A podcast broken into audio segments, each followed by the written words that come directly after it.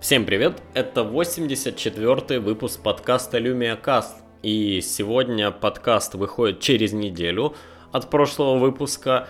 На то есть причины, просто 3 октября Microsoft проведет конференцию Microsoft Mixed Reality, и я думаю, что я не хотел бы мешать какие-то вещи, о которых я буду говорить сегодня с этой конференцией в один подкаст, а то будет каша. И плюс вот прямо сейчас, сегодня, проходит конференция MS Ignite. Это, кто не знает, конференция для бизнес-партнеров Microsoft. Они там какие-то свои бизнес-решения чаще всего показывают. И она, кстати, тоже достаточно сильно, как мне кажется, будет связана с Mixed Reality.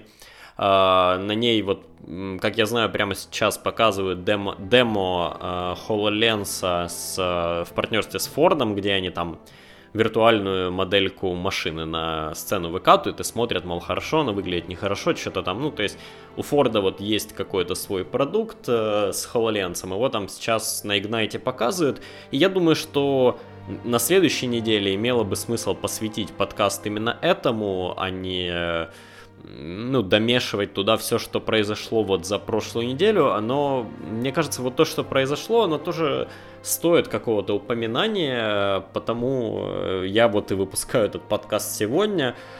Плюс 30 октября будет Surface конференция, а если я помню правильно, Windows Creators Update выходит, кажется, 17 или 16 октября.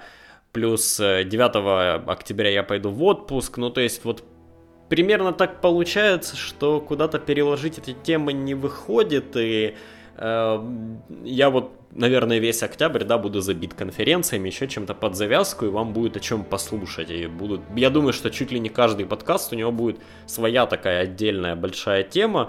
А вот этот выходит для того, чтобы покрыть то, что, будоражило мой мозг на этой неделе. Хотя сегодня у меня и нету такой, прямо одной темы вот на весь подкаст, как мне бы хотелось, но не знаю. Надеюсь, вам понравится сегодня. И я думаю, что, в принципе, я начал бы, сегодняшний подкаст с того, что я жду в Creators Update конкретно. И то, что там будет, хотя я вот этого как-то и не ждал, никогда не задумывался, но это действительно клево.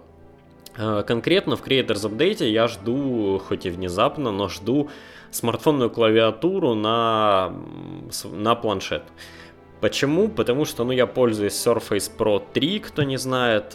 Думаю, что если вы в чатике в Телеграме сидите или где-нибудь еще, я часто об этом говорю или как-то привожу в пример, потому вы в курсе. Если вы, новый слушатель, то вот у меня третья прошка Surface, и он достаточно большой. Мне его вполне нормально пользовать как планшет для чтения или для просмотра видео. Мне там не тяжело его держать, ничего такого, но просто за счет физического размера печатать большими пальцами по клавиатуре неудобно. Я печатаю либо же держа его в одной руке как-то на весу и тыкаю второй рукой, либо же на клавиатуре, либо же ставлю на стол и тогда, тыкаю двумя руками на экранную клавиатуру. Но большими пальцами я печатать на весу не могу, и вот маленькая смартфонная клавиатура, она мало того, что занимает мало места, так и, если уж говорить о сенсорной клавиатуре, то, наверное, я чаще печатаю именно по смартфонной клавиатуре, Потому вот это та фишка, которую я 16 октября очень-очень жду. И та фишка, которая будет, насколько я понимаю, но что-то как-то мы о ней не задумываемся во многом, но она касается HEVC формата. Кто не знает, это MPEG-JPEG совместимый формат, если я правильно понимаю, который презентовали вместе с новыми, точнее не с новыми, а с не с новыми айфонами, я хотел сказать. И сейчас, наверное, полетят камни опять про айфоны, но так уж складывается, что мы не живем в вакууме, и очень часто у людей Windows, iPhone или еще что-то, и об этом стоит говорить. У меня тут только в шаговой доступности 2 таких, не моих. В общем-то, кто не знает, в iOS 11 iPhone начал фотографировать в формате HEVC, и снимать видео в каком-то, видеоформате, там же, может, я сейчас путаю, несу ахинею, но точно вот про этот кодек я слышу очень много в последнее время, И когда вы скидываете материалы в таком виде на PC или заливаете их в сеть, iPhone iOS 11 автоматически конвертирует их в JPEG или MPEG, насколько я понимаю, ну, в зависимости от того, видео это или фото.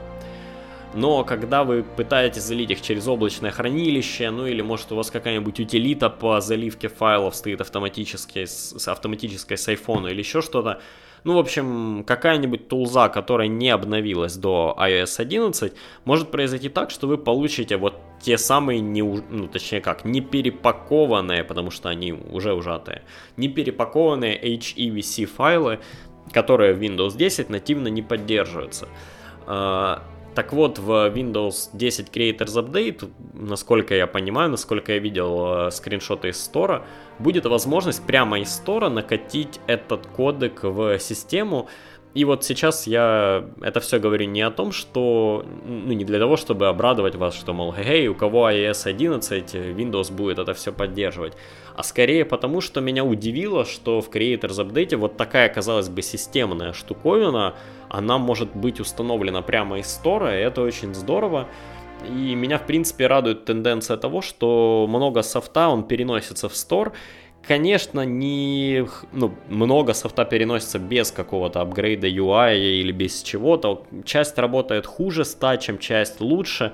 Но я сейчас скорее не о планшетах говорю, а о том, что даже, например, на вашем ноутбуке, на вашем ПК у вас... скажем так, с расширением количества такого софта в сторе отпадает надобность заливать софт на какие-то сайты, да, чтобы распространять, вообще держать страничку своего сайта. Не случится такая фигня, как недавно вот случилось у CCleaner. Кстати, кто не знает, это такое небольшое отступление. Недавно у CCleaner была... она и сейчас, наверное, еще есть. В общем-то, большая проблема. Их хакнули, и вместе с CCleaner на компьютеры ставился вредоносный софт. Он ставился в основном для того, чтобы сделать удар по большим компаниям, типа Cisco, Microsoft, еще кого-то, у кого они могут стоять на корпоративном уровне. Но это также может и повредить обычным пользователям. Так что если вы ставили CCleaner на какие-то свои компьютеры, начиная с сентября, по-моему, я бы его снес к ядрене матери и попробовал, пройтись по компьютеру антивирусом, еще чем-то. В общем-то, с CCleaner беда. Так вот, по сути, перенос софта в стор, он решает эту проблему. Это не какие-то установочники, которые лежат у вас на сайте, которые в общем доступе, то есть они достаточно секьюрно сокрыты в Windows Store, и, мне кажется, для большего количества софта это достаточно приемлемый вариант. Сейчас те же Progressive Web Apps появятся там, я так понимаю, софт на электроне уже может быть выложен в Store. Тот же... кстати, Microsoft Teams, он же не Electron, он, по идее, Progressive Web App.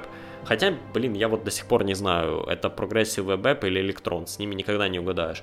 Но, например, Telegram, вот я недавно удалил x86 версию, поставил версию Store, это точно та же, просто перепакованная x86 версия, и она абсолютно ничем не отличается, ни функционально, ни внешне от того, что у меня стояло, но теперь в следующий раз, когда я где-нибудь буду менять ПК или, переустанавливать систему, или мне дадут рабочие ПК, я не буду искать, где скачать Telegram, да, я просто пойду в Store и накачу его. Это, конечно же, не прокатывает с браузерами, потому что есть ограничения на то, что браузер должен использовать движок Edge, чтобы работать из Store, никто на это не пойдет, у Chrome свой движок, у Mozilla свой движок. Но вот такой, софт, для которого не нужен, собственно, браузерный движок, он, мне кажется, вполне себе может быть выложен в Store. И, скажем так, если какой-то софт, которым вы пользуетесь, он уже, вот как Telegram, был выложен, я бы советовал вам просто старую версию удалить, поставить новую, избавьте себя немножко от геморроя. Ну и в целом это... в будущем может помочь Microsoft перейти к тому, что они называют проект Project Andromeda. и как часть этого проекта это C shell.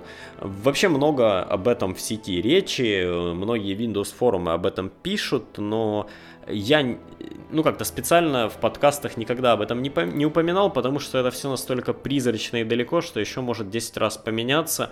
То есть это точно не будет в Creators Update, это если и будет, то где-то уже там после следующего апдейта, то есть еще где-то чуть ли не через полгода, точнее в рамках полугода-года это где-то произойдет.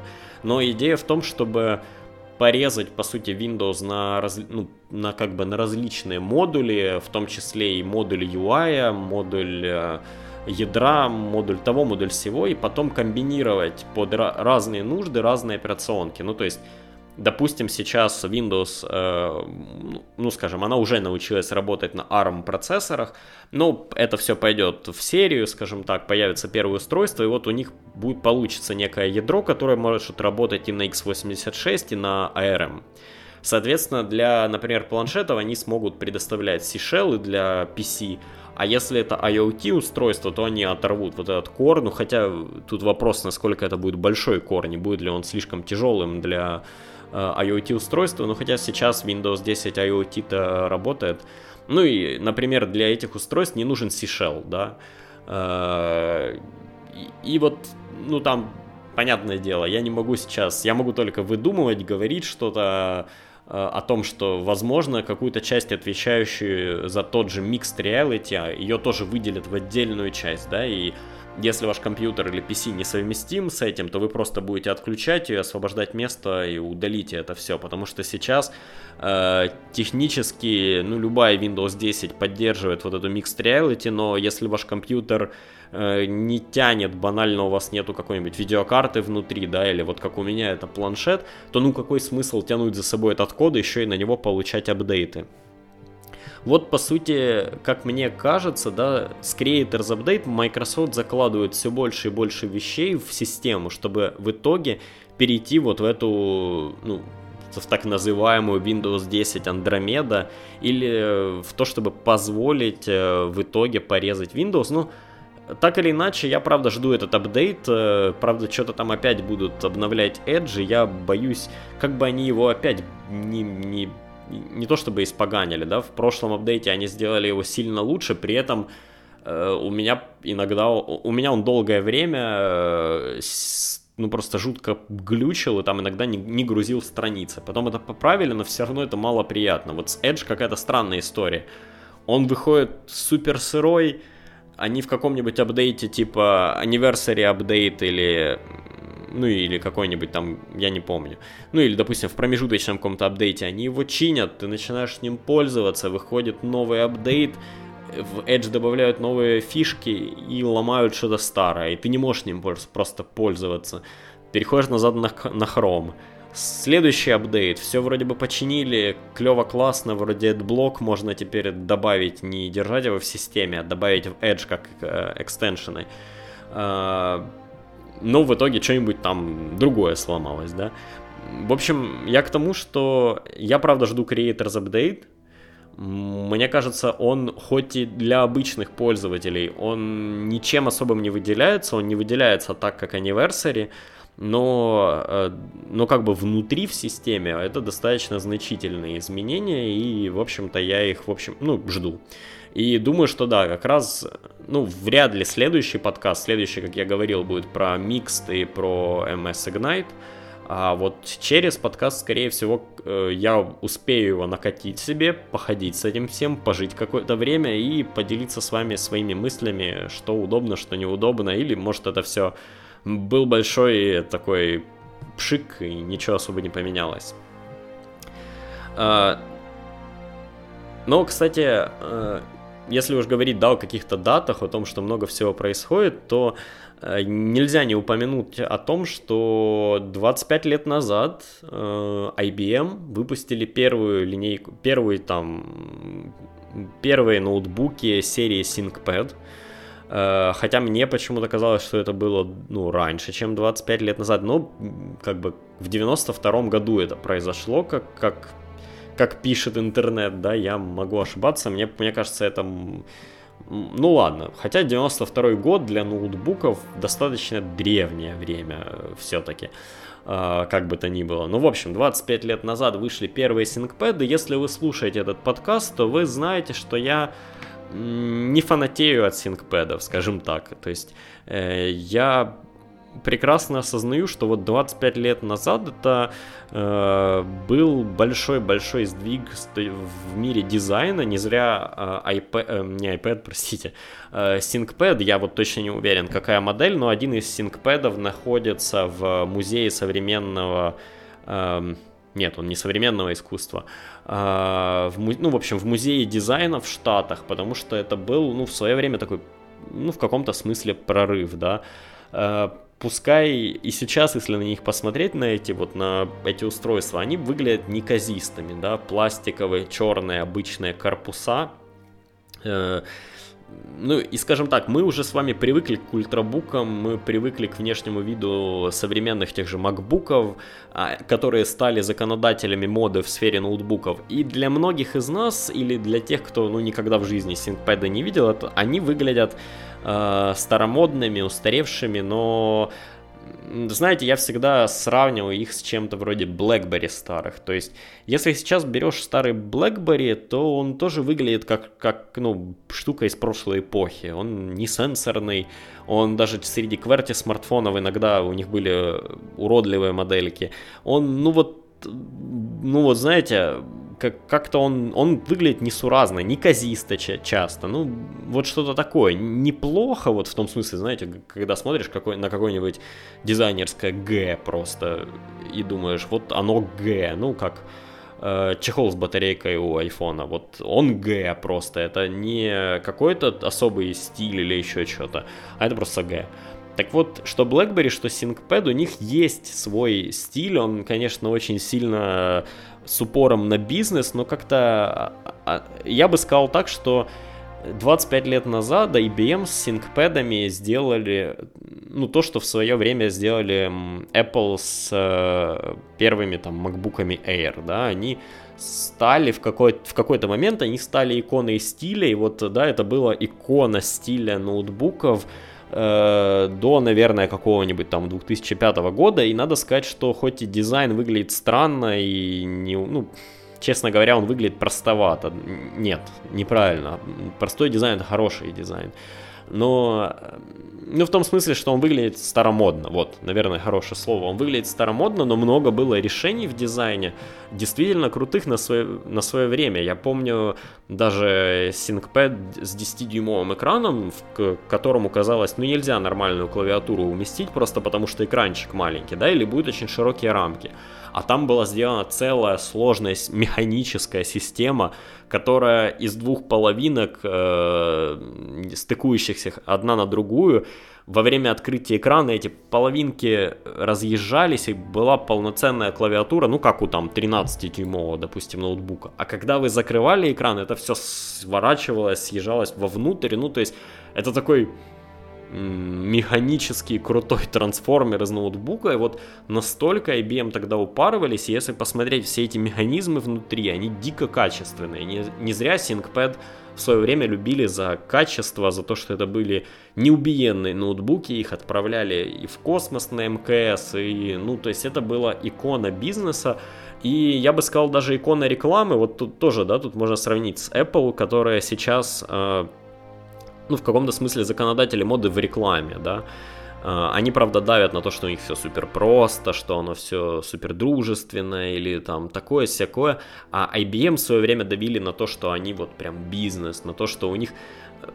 Да, слушайтесь, тут прямо совпадение с Apple один в один. Самые удобные клавиатуры в мире, которые они тестировали, перетестировали, и плоские клавиши, это вообще не для пальцев, только изогнутые ThinkPad'овские клавиши.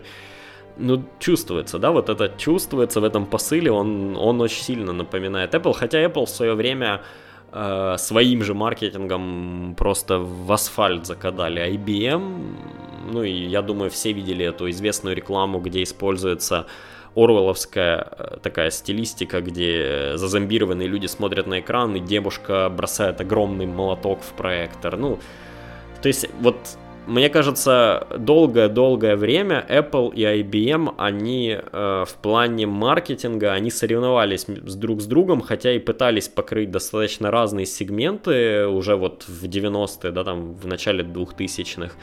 Ну и IBM, ну как бы, как мы все знаем, IBM эту все-таки войну проиграли, продали бренд ThinkPad Lenovo, и сейчас это все выходит под брендом Lenovo, и Lenovo достаточно трепетно относится к этому дизайну и ко всему, но вот знаете, как бы я человек, который хотел бы, наверное, раз там в месяц или раз в 2 недели доставать где-нибудь из тумбочки крутой классический BlackBerry, вставлять в него симку и вот просто день ненапряжно походить с ним, поносить его в внутреннем кармане пиджака, простите, вот что такое.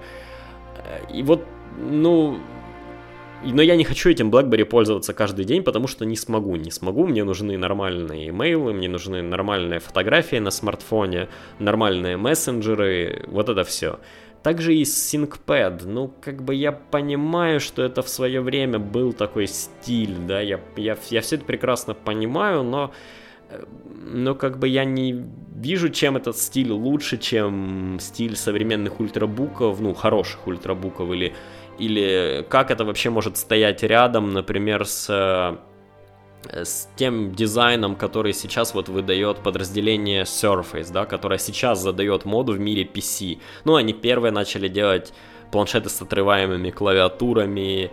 Lenovo, правда, задали тренд на переворачиваемые ноутбуки. Ну вот в целом, да, все всегда сейчас смотрят именно на Surface, и это чуть ли не одна из немногих, скажем так, один из немногих брендов, которые люди на полном серьезе, ну, как бы люди, для которых это все, в принципе, по барабану, они на полном серьезе это сравнивают и равняют с Apple. Никто не говорит там того же о HP, о каких-нибудь Lenovo, о Asus, ну, никто никогда так не делает, кроме там реально гиков, фанатов, еще кого-то. То есть я не говорю что сейчас, что Apple, они там законодатели в технологиях или в чем-то в ноутбуках, тем более глядя на их последние MacBook Pro.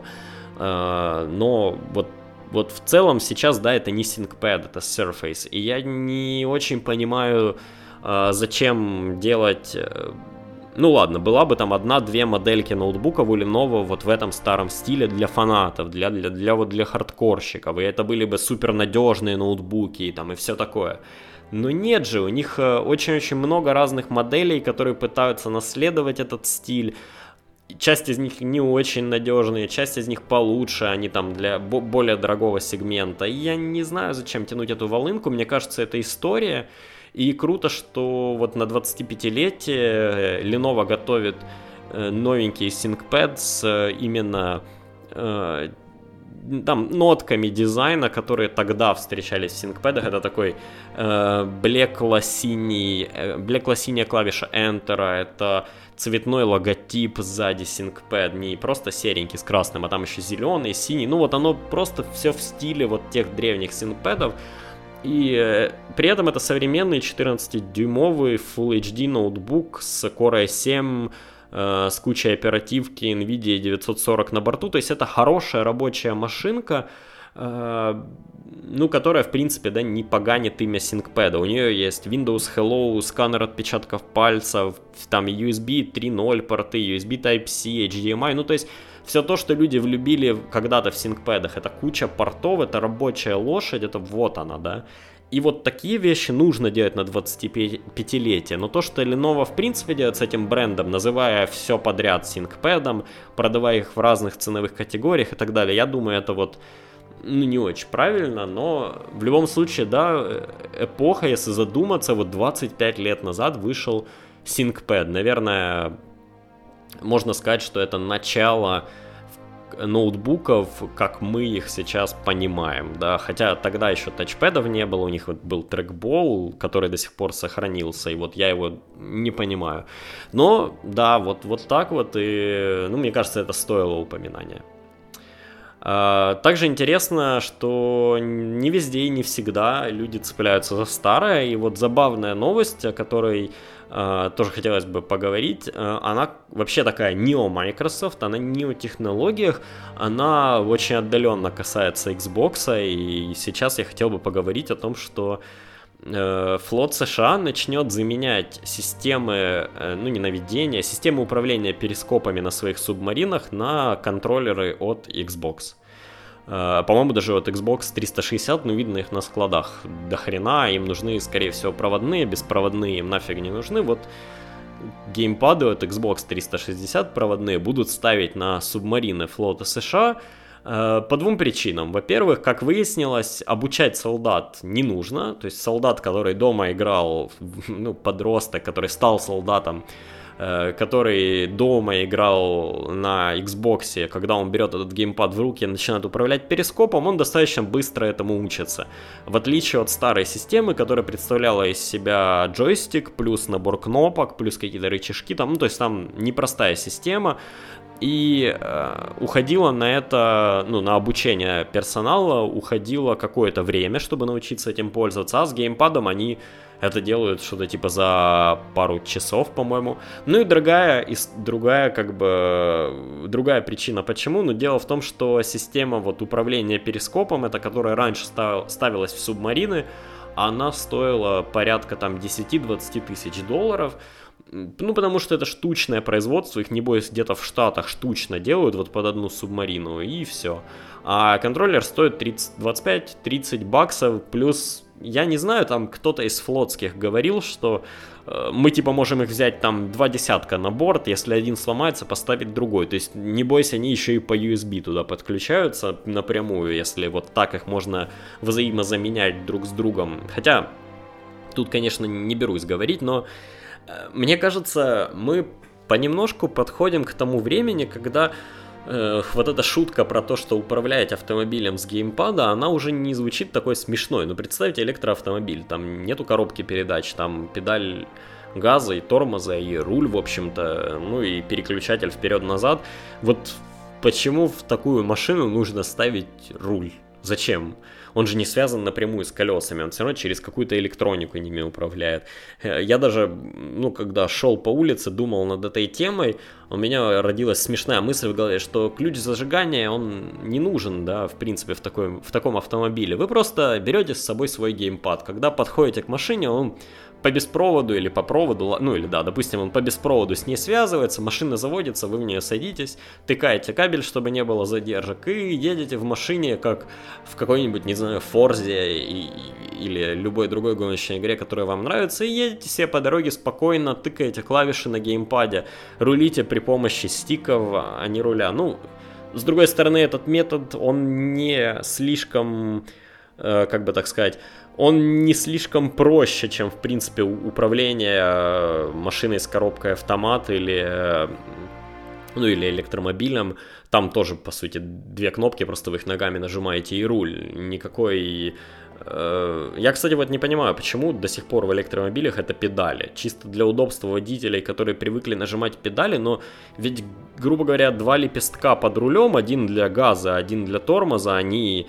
Ну, вы поворачиваете и нажимаете, вроде бы звучит проще, чем вы управляете рулем руками, а нажимаете педали ногами. Хотя, ну, может, я переусложняю, и может тогда были бы какие-то случайные нажатия, когда вы в повороте, держась крепко за руль, нажимаете на этот лепесток. Но неважно. В общем и в целом, мне кажется, что мы вот... Ну, с ростом технологий, с распространением вот такого электронного управления и вытеснением механики мы можем прийти к тому, что очень-очень много того, что раньше мы воспринимали как шутку, но переносили какие-то, да, там, управления чем-либо при помощи мышки, клавиатуры или там геймпада, вот могут скоро войти в нашу жизнь, но вот во флоте США уже входит, ну и почему бы, например, дроном каким-нибудь не управлять тоже геймпадом, если там ведь есть беспилотные дроны, конечно, но есть такие, которые человек тоже контролирует или... ведет. Так вот, мне кажется, там это вообще вполне себе один в один, как в каком-нибудь Call of Duty будет. Ну, вот такая вот забавная новость, но заставляет в каком-то смысле задуматься, куда это все идет. Хотя, может, мы вообще перейдем к полностью управляемым автоматическим автомобилем и куче другой автоматики, и давать что-либо в руки людям будут только, ну, каким-нибудь реальным специалистам, типа пилотам или кому-то такому. И в будущем мы вообще ничем не будем управлять. Может быть, как знать. Ну и как бы заканчивая этот подкаст, я бы закончил его игровой тематикой. Конкретно на этой неделе вышел апдейт Minecraft Better Together. И что круто, это не просто очередной какой-то мод-пак или пак скинов или что-то такое, но Minecraft обзавелся новым движком, который Microsoft называет Bedrock Engine. Ну и Маянг так называют. Ну, понятное дело, что во многом Minecraft сейчас рекламирует и пиарит Microsoft. Так вот, этот движок, он будет один на всех платформах, и это позволяет реализовать ту самую старую задумку, когда вы можете играть с друзьями на разных платформах. Это уже, в общем-то, было доступно на, ну, скажем так, если у вас были похожие платформы, например, я ставил Pocket Edition на свой там компьютер на Windows 10, и человек с айфоном мог ко мне подключиться, тупо бегать, пока я играю, через Xbox Live он мог подключаться ко мне.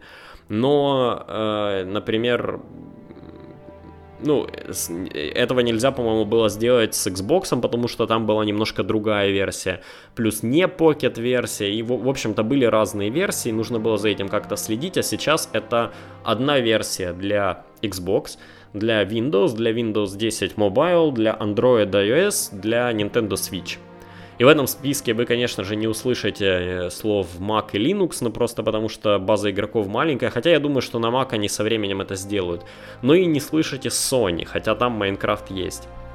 И Sony, они вообще такие большие, Баба-Яга против, кто знает этот старый советский мультик. Так вот, Sony, они... против того, чтобы у них был кроссплей, даже вот в таком виде в Майнкрафте, хотя я понимаю, когда они против того, чтобы иметь возможность кроссплея для разработчиков каких-нибудь сторонних, но они не хотят, чтобы... Они, скажем так, не хотят за счет своей популярности популяризировать Xbox. Ну, раз можно играть с друзьями с PlayStation, так что бы не взять Xbox, например, если он где-нибудь будет дешевле. Но если с друзьями, у которых у всех PlayStation, вы не можете поиграть вместе, то вы возьмете PlayStation.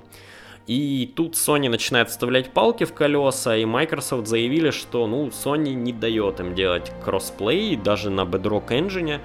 И вот такая вот история, да, то есть все, у кого Sony, они со своими друзьями с какими-нибудь Nintendo Switch поиграть в Minecraft вместе не смогут. Не знаю, насколько это большое для них будет расстройство, но тут, кстати, вот еще интересная новость была о том, что Fortnite, это, наверное, можно назвать неким клоном PlayerUnknown Battleground от Epic Games.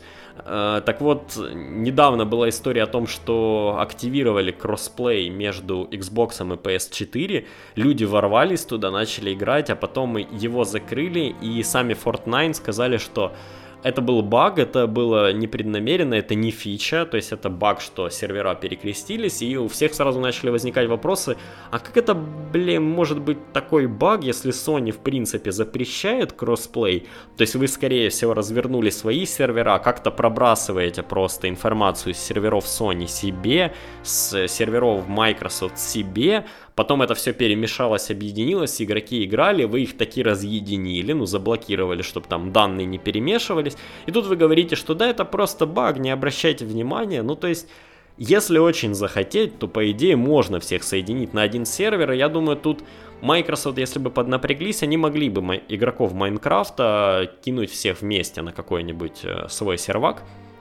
Но для них это тоже политическая, как бы, такая составляющая. То есть они говорят, смотрите, мы ж хорошие, мы на Nintendo Switch это выкатываем, мы на iPhone, на Android это выкатываем, а злые Sony не дают нам. Ай-яй-яй. Не знаю, я думаю, большинству людей, в принципе, по барабану на Майнкрафт. Есть фанаты, есть очень много, как говорится, школьников, детей, которые в него играют и не перестают играть. Но я не думаю, что для них это... такая уж прям большая трагедия. Они-то вообще все играют на Java-версии с кучей модов в какие-нибудь Battle-арены Майнкрафта и вот в это все, во всякую там дичь. Ну и последняя, тоже игровая новость. Скорее даже не новость, а мой отзыв на сразу две игры. Две игры от одного разработчика, и это Inside и Limbo. Я понимаю, что эти игры вышли очень давно, но я все-таки не игровой разработчик... Да, я, в принципе, не журналист. Ну, как вот говорят, да, игровой журналист. Вот я не игровой журналист, и я с вами просто делюсь какими-то своими мыслями о играх, в которые играл, которые меня так или иначе зацепили, и надо сказать, что Limbo меня не зацепило вообще. У меня возникло полное ощущение, я обе игры купил по скидкам вместе одной пачкой и подумал, Limbo такая разрекламированная, начну с нее, а потом перейду на Inside. Про Inside я, в принципе, много позитивного слышал, поиграю подряд. И вот поиграв подряд, я в Limbo даже первый уровень не прошел, честно говоря, но у меня возникло стойкое ощущение того, что Inside это, в принципе, Limbo, если бы ребятам дали сразу много денег. То есть это были разработчики, у которых не было денег, они сделали Limbo, после чего заработали денег и получился Inside. И почему мне не понравилось Limbo, если вот опустить графическую составляющую, да, там она может нравиться, не нравится, но управление в этой игре усложнено просто за счет корявости игры. Это не Super Meat Boy, где сложность игры это часть игры, да, тут просто коряво этот мальчик бегает, он коряво прыгает, это доставляет кучу бадхерта и... Ведь идея Limbo в том, чтобы передать вам атмосферу, показать, какую-то идею автора, да, а она не справляется с этим из-за того, что вас бесит происходящее на экране. Inside же в этом смысле справляется намного лучше, потому что она получила безумно красивую анимацию, то есть нет, она вся в серых тонах, она угнетающая, она вас давит, вы реально волнуетесь за этого мальчика, когда за ним бегут эти долбаные собаки и пытаются его загрызть, но она сделана очень профессионально, она сделана на очень высоком уровне, хоть и это, скажем так, графика с низкой детализацией, то есть все как бы такое очень-очень-очень упрощенное, но при этом... Скажем так, если модельки персонажей и всего, что вот находится вокруг, интерьеров, экстерьеров, оно все очень простое, то вот анимации персонажей, они до безумия проработанные. То, как этот мальчик там падает где-то, как он карабкается, как он спотыкается, когда бежит, как его ловят, если ловят, как его, в конце концов, грызут собаки. Это все сделано на высочайшем уровне, надо сказать, что ребята явные фанаты аниме Акира. Кто не видел там в конце, не знаю, если вы хотите играть в Inside, то сейчас, наверное, перемотайте. Игра шикарная, бегите, играйте, дальше не слушайте, чтобы я ничего не заспойлерил. Так вот, ребята точно фанаты Акира, потому что, там в конце аниме было, где мальчик превращается в огромную такую аморфную массу мяса, которая захватывает город. И здесь происходит с персонажем то же самое, и вот то, как эта аморфная, мерзкая масса с кучей торчащих из нее рук и ног двигается, как она вот тоже спотыкается, падает, поглощает другие объекты, это завораживает, это в каком-то смысле отвратно. Противники, которых вы встречаете, там, девочка эта страшная, плавающая под водой, которая вас сразу же жутко пугает. И что надо сразу сказать, что это игра, которая вам ни хрена не объясняет, ни как играть, ни как управлять персонажем, ничего, да, это игра, где вы управляете одним стиком и, по сути, двумя кнопками, прыгать и хватать, и вам все понятно, то есть игра без вообще каких-либо визуальных подсказок, без туториалов, без ничего, она сама за себя говорит, это вот то же самое, как в Мидбое, он сложный, но вас по чуть-чуть приучивает к этой сложности, а здесь вас по чуть-чуть приучивает к механикам, это очень круто. При этом, при всем, я вот сказал, что я бы не хотел никому ничего заспойлерить, но я, наверное, не смогу заспойлерить, потому что эта игра, при всем, что она сама объясняет, как в себя играть, она ни хрена не объясняет сюжет. Прошел игру, я пошел в интернет, начал читать, кто что думает, и там у людей есть разные теории, что эта игра — это аллюзия на рак, который распространяется в теле человека. Кто-то объясняет это иначе, кто-то говорит, что вторая концовка игры, которую вообще фиг заработаешь. Ну, я, кстати, по туториалам... После того, как вы первый раз проходите игру, по туториалам вы можете получить эту вторую концовку проще простого. Так вот, вторая концовка — это, по сути, разрушение четвертой стены, где мальчик отключает себя от игры, по сути, да, умирает, но потому что он отключает сам себя, и вы им больше не можете управлять. И вот это все при полном отсутствии нарратива. То есть игра ничего не говорит про историю. Что хотите, так и понимаете. Мальчик превратился в огромную жижу, скатился на берег, и на него светит солнце. Хотя, опять же, есть много теорий о том, что это все не настоящее, что это тюрьма внутри тюрьмы, как бы, да. И вот так или иначе игра поражает, она, скажем так, она вызывает неподдельное чувство. В какой-то момент страха, в какой-то момент тревоги, в какой-то момент... поражение, удивление, она захватывает местами. Вот это вот все, и я думаю, такие игры, ну, они должны существовать, и я вам очень советую, если вы не играли, пойдите поиграйте. Если вы не любите платформеры, то это не платформер, это набор головоломок, то есть там не надо как-то очень точно прыгать или еще что-то такое творить. Попробуйте. В общем, игра очень крутая, Inside мне очень понравился, а Limbo, ну вот серьезно, Limbo это... У ребят, которые делали Inside, у них не было денег сделать что-то полноценное, они экономили. Вот такое мое мнение. И это все на сегодня, что касается подкаста. Спасибо, что слушали. Подписывайтесь на lumiacast.podster.fm. Или же можете сделать то же самое в iTunes и оставьте там какую-нибудь хорошую оценочку. Я, правда, туда редко захожу, потому что, ну, у меня Apple'ого ничего своего нет. Я или у друзей поглядываю, или как-то в вебе. Ну, так или иначе, вы поможете мне, правда, если поставите какую-нибудь оценку в iTunes. Также можете зайти в чат подкаста в Телеграме, он называется LumiaCast, можете туда писать, что хотите, но если вы меня выбесите, я вас, конечно, забаню, но зачастую у нас там возникает какое-то общение по поводу тех или иных тем, так что присоединяйтесь. Еще раз спасибо, что слушали, всем спасибо, пока!